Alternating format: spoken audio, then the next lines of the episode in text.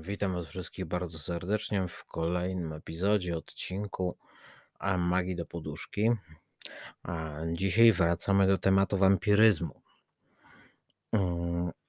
Wampiryzmu od strony medycznej, czyli takiego wampiryzmu bardziej naukowego. Tutaj skorzystałem, przyznam się, bez bicia, z własnych materiałów, z prelekcji, którą prowadziłem na jednym z konwentów w dwa tysiące szóstym roku, ponieważ prelekcja była bardzo długa i zahaczała też o wątki mitologiczne, wyciągnąłem sobie tylko i wyłącznie te elementy, które są związane z medycyną. Przede wszystkim obecnie uważa się, że wampiryzm jako taki, już nie mówię o, o mitologii i tak dalej, i tak dalej, bo o tym będziemy mówić w przyszłym odcinku o wampiryzmie, bo w każdej kulturze się pojawia wampiryzm, w każdej religii, we wszystkich mitach jest gdzieś tam osadzony ten wampiryzm. I tym się zajmiemy w kolejnym odcinku, a w tym odcinku zajmiemy się typowo stroną naukową, co naukowcy mają bądź mieli do powiedzenia.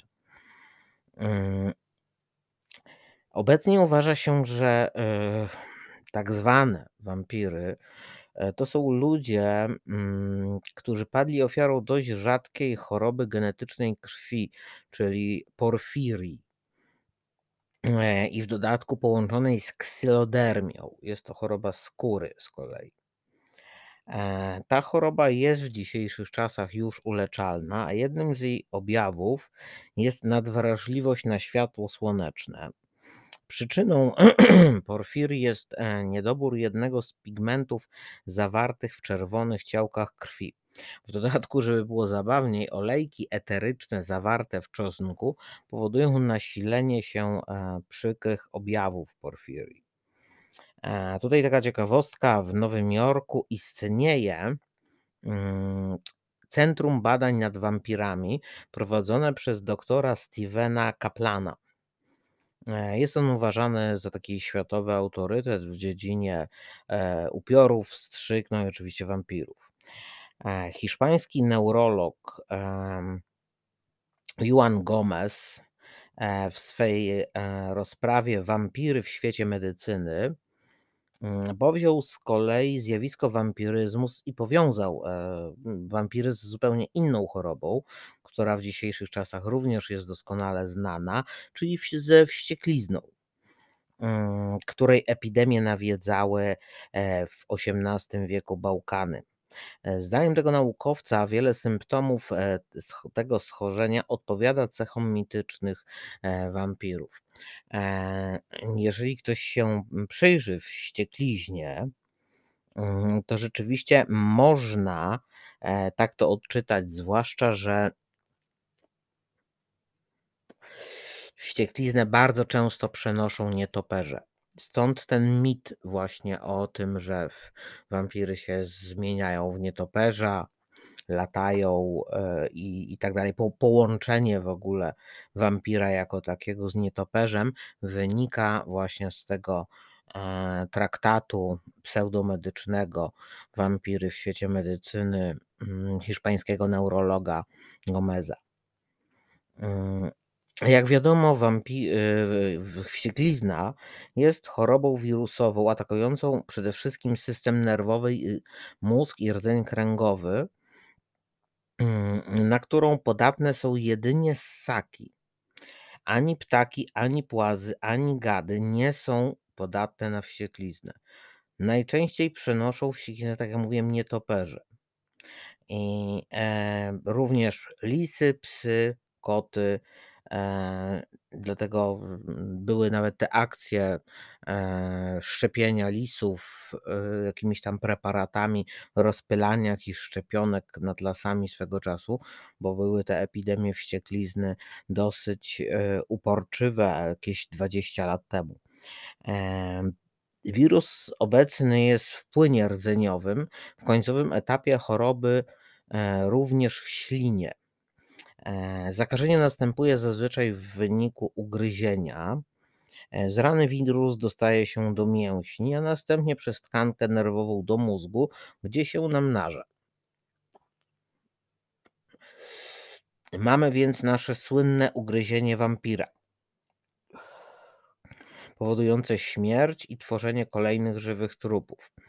E, jednak czy opis chorego na wściekliznę człowieka odpowiada opisowi e, naszego wampira? Objawami wścieklizny u ludzi są m.in. wsiadło, wstręt, brak apetytu. No wiadomo, wampiry nie jedzą, tylko muszą pić krew, żeby móc żyć. Występują również halucynacje, dreszcze, silne bóle głowy, nadpobudliwość, nerwowość, niekiedy w końcowej fazie ataki agresji, niekontrolowane skurcze mięśni twarzowych, jamy ustnej, dezorientacja, gorączka, pieczenie, swędzenie w miejscach ugryzienia. Chorzy na wściekliznę są niezmiernie czuli na silne bodźce wzrokowe i zapachowe. Ostre światło czy zapach, stąd mogły wziąć się właśnie te historie o nocnym trybie życia czy strachu przed czosnkiem. Tak więc tutaj odnajdujemy sporo cech, które można przypisać domniemanemu wampiryzmowi, jednak ludzie chorzy na wściekliznę nie pili krwi, aczkolwiek, jak wspomniałem, byli agresywni. Ale stąd się wziął mit o ugryzieniu, czyli przenoszeniu jako tako wampiryzmu za pośrednictwem ugryzienia, co się wiązało z piciem krwi i było połączone z nietoperzami, którego pewien, pewien gatunek nietoperza, a może nawet jest ich kilka, nie jestem pewien, rzeczywiście żywi się krwią. Takie nietoperze potrafią rojem opędzlować w jedną noc krowę na zero, jeżeli chodzi o krew. Przenoszenie się i rozprzestrzenianie się choroby, halucynacje mogące prowadzić do tego, iż chory będzie opowiadał jakieś tam niestworzone historie, będzie postrzegał różne byty i tak dalej, będzie miał napady agresji, niechęć do przyjmowania pokarmów, w końcu występuje tak zwany wodowstręt, czyli chory nie chce przyjmować płynów, na tym się kończy kadencja takiego wampira chorego na wściekliznę, czyli śmiercią.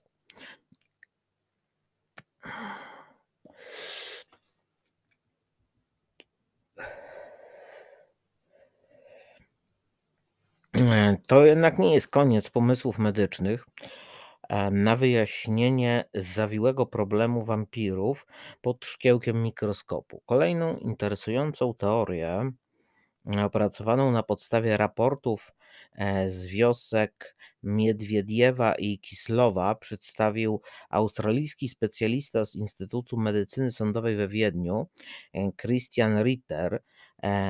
W owych serskich miejscowościach doszło do prawdziwej epidemii wampiryzmu w roku tysiąc siedemset dwudziestym piątym i tysiąc siedemset trzydziestym drugim, przepraszam.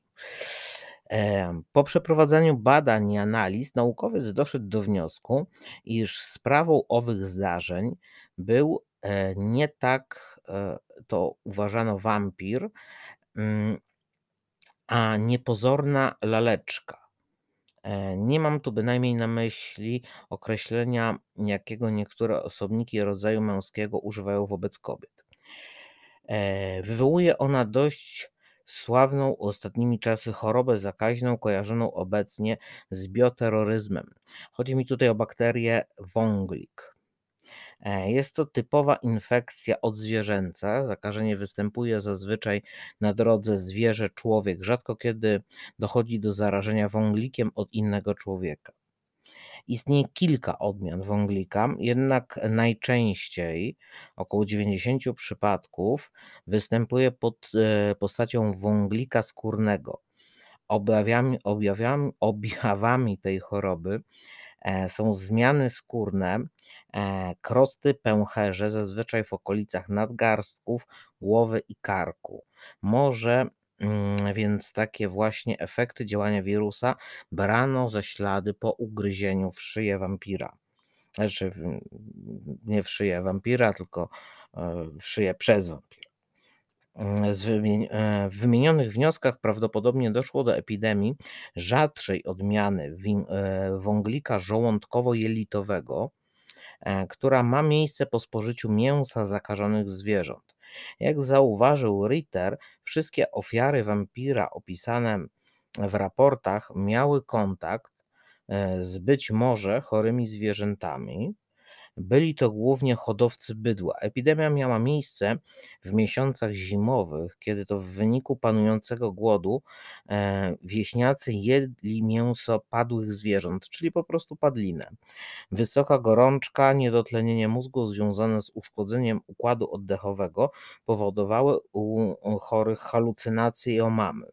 Wydawało im się, iż e, są atakowani przez rzekome wampiry i inne e, t- m, takie czynniki, e, czyli to, co mm, autor dowiedział się, skojarzył e, i wcisnął to do artykułu, e, na siłę próbując e, stworzyć e, wampira z bakterii, która w ogóle z wampiryzmem nic wspólnego jako tako nie miała.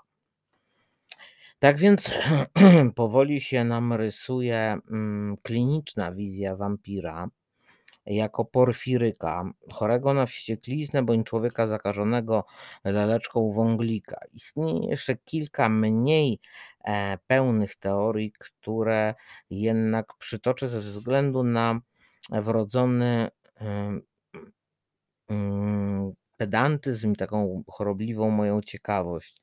Oprócz wyżej wymienionych e, wśród wampirycznych chorób wymienia się niektóre, e, niekiedy gruźlice, nadciśnienie tętnicze powodujące sinice i opuchnięcie twarzy. Jak wiadomo, wampiry są bardzo blade, prawda? Co na przykład doskonale opisuje Anna Rice w swoich książkach Wywiad z Wampirem, Królowa Potępionych i tak dalej. E, Również zaburzenia psychiczne, e, takie jak nekrofilia, e, nekrosadyzm, e, nekrofagancja, mogły się przyczynić do powstania owych historii, w których na przykład e, nekrofilia przybiera postać miłości fizycznej pomiędzy wampirem a człowiekiem.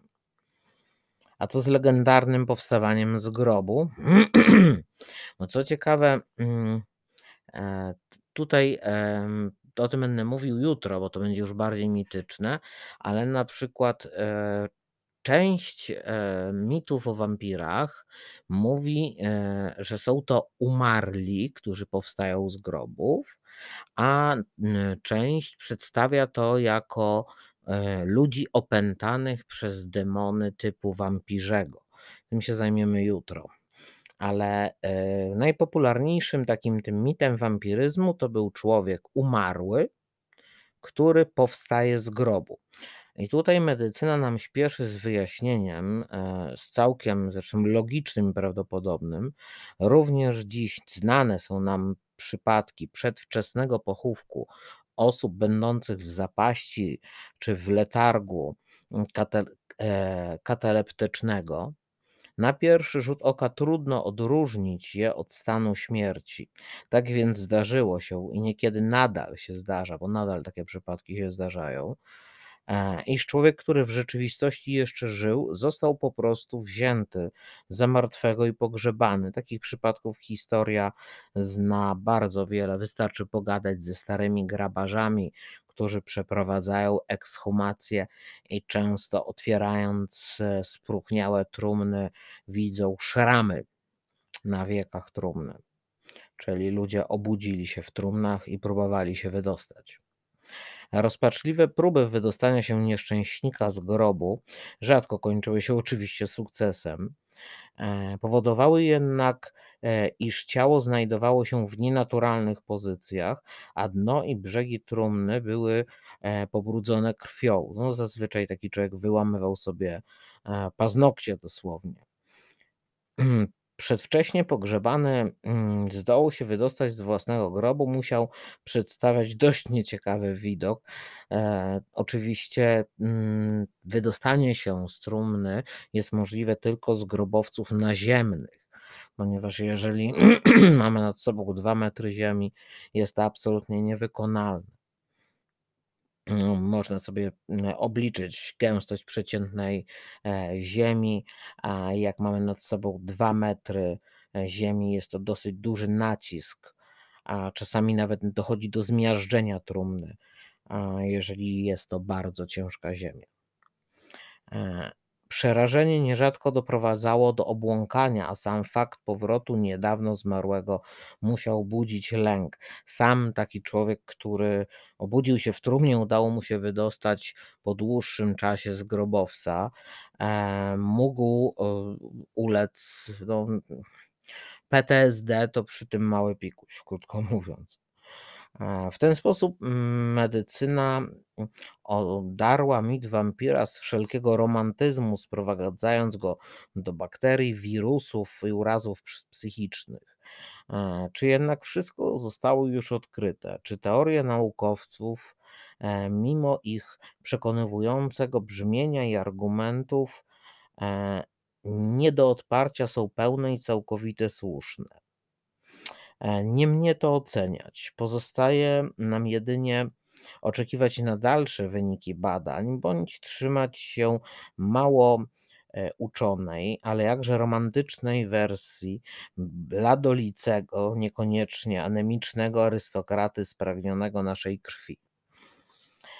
Cóż, tak wygląda wampiryzm w świecie medycznym. Co jeszcze mogę tutaj dodać teraz od siebie, ponieważ te materiały, jak wspomniałem wcześniej, powstawały gdzieś w dwa tysiące piątym czy dwa tysiące szóstym roku. Od tamtego czasu medycyna zrobiła większy postęp niż sądziłem. No i jest rzeczywiście choroba, która wiąże się z tym kserodermia porfiris. Jest to połączenie dwóch chorób genetycznych. Trzeba mieć fatalnego pecha, żeby akurat dać się zrobić na dwie choroby genetyczne naraz. I to bardzo rzadkie w dodatku. Bo ksylodermia jest chorobą skóry, a porfiria chorobą krwi. Porfiria jest rodzajem anemii i tutaj rzeczywiście porfirykom dokonuje się w dzisiejszych czasach po prostu transfuzji. Kiedyś ci ludzie rzeczywiście, kiedy się napili krwi, po prostu łagodziło to ból i cierpienie. Natomiast jak to jest z tymi wampirami od, i dlaczego odkopanymi w grobach i tak dalej. I tutaj też każdy grabarz spotkany, zapytany, ktoś kto pracował przy ekshumacjach wam powie, jak wygląda ciało po, w zależności od pory roku, pochówku, klimatu, temperatury, od czynników chemicznych ziemi, czyli ziemia jest bardziej kwasowa, czy bardziej zasadowa i tak dalej. A ciało ludzkie rozkłada się w sposób dosyć specyficzny. A na przykład nie przestają rosnąć włosy przez jakiś czas, obkurcza się skóra dłoni, przez co paznokcie wydają się być znacznie dłuższe, zaczynają przypominać szpony.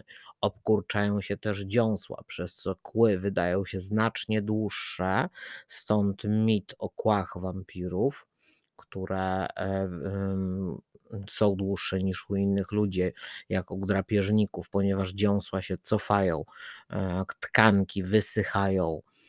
No i oczywiście to, co się dzieje wewnątrz człowieka, czyli gnicie tkanek miękkich, wątroby przede wszystkim, która ulega najszybszemu rozkładowi, i zbieranie się gazów powoduje wyciekanie tego całego nieprzyjemnego koktajlu wszystkimi otworami ciała, no przede wszystkim ustami. Więc otwieramy trumnę i mamy piękny okaz wampira ze szponami, kłami i w dodatku jeszcze z nieobtartą, niechlujnie wyciekającą mu z ust krwią. A więc jest to wampir, bez wątpienia, bez żadnych wątpliwości. I stąd wzięły się te mity o wampirach. Tak to wygląda. Natomiast choroba X P powoduje taki efekt, że mało tego, że powoduje tą anemię, o której mówiłem, to jeszcze dodatkowo powoduje chroniczne uczulenie na światło słoneczne. No tyle chroniczne, że człowiek chory na ksylodermię nie jest w stanie przebywać w świetle w pełnego słońca, ponieważ do, dostaje natychmiastowych poparzeń i są to poparzenia drugiego stopnia.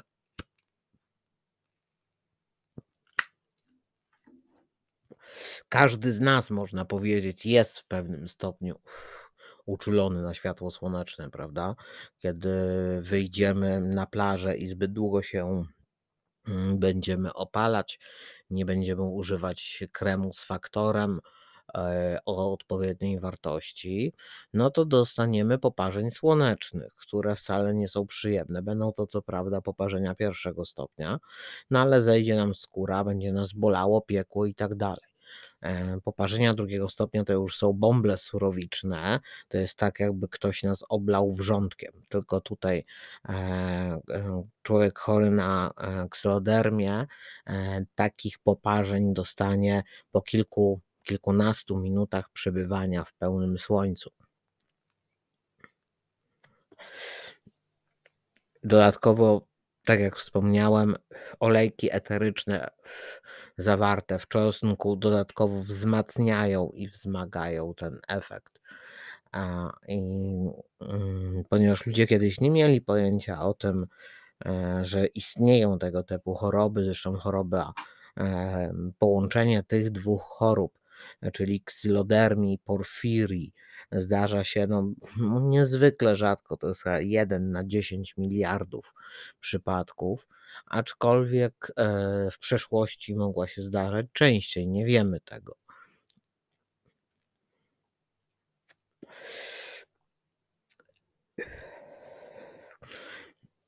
Ale jednego jest, możemy być pewni, że każdy nieboszczyk, każde zwłoki odgrzebane po kilkunastu, kilkudziesięciu dniach na pewno będą przypominały suto najedzonego wampira.